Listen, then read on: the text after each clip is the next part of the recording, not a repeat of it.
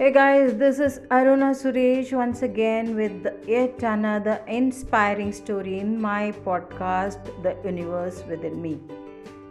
This story I heard from a, an audio book and I wanted to share it with you because it was so inspiring.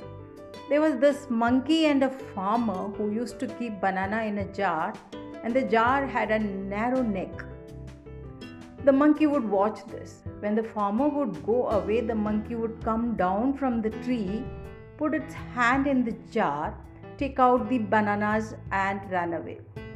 The farmer thought, How do I control this pest? So he got a jar with a much narrower neck and he put it there and forced the bananas inside one by one.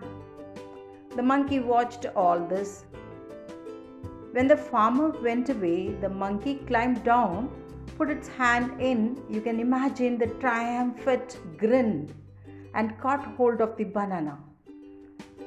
But the problem is now that it can't pull the banana out of the jar because the neck is not wide enough for the banana and its hand to take away. Then the farmer comes back and thrashes the poor little monkey now, how can the monkey escape? The only way the monkey can escape is to let go of the banana. But this doesn't occur to it, it's so attached to the banana. It will not let go and takes a beating.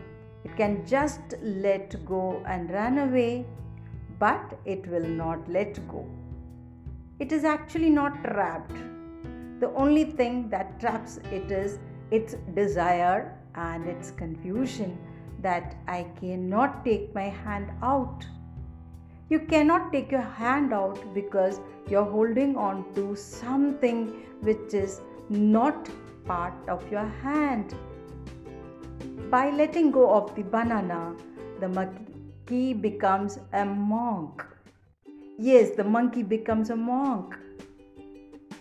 Our mind is like a monkey. Be aware of it. Mind your mind 24 by 7. Do not control the thoughts. Do not stop them. Let them come and go. Do not cling on to them. Do not beat them.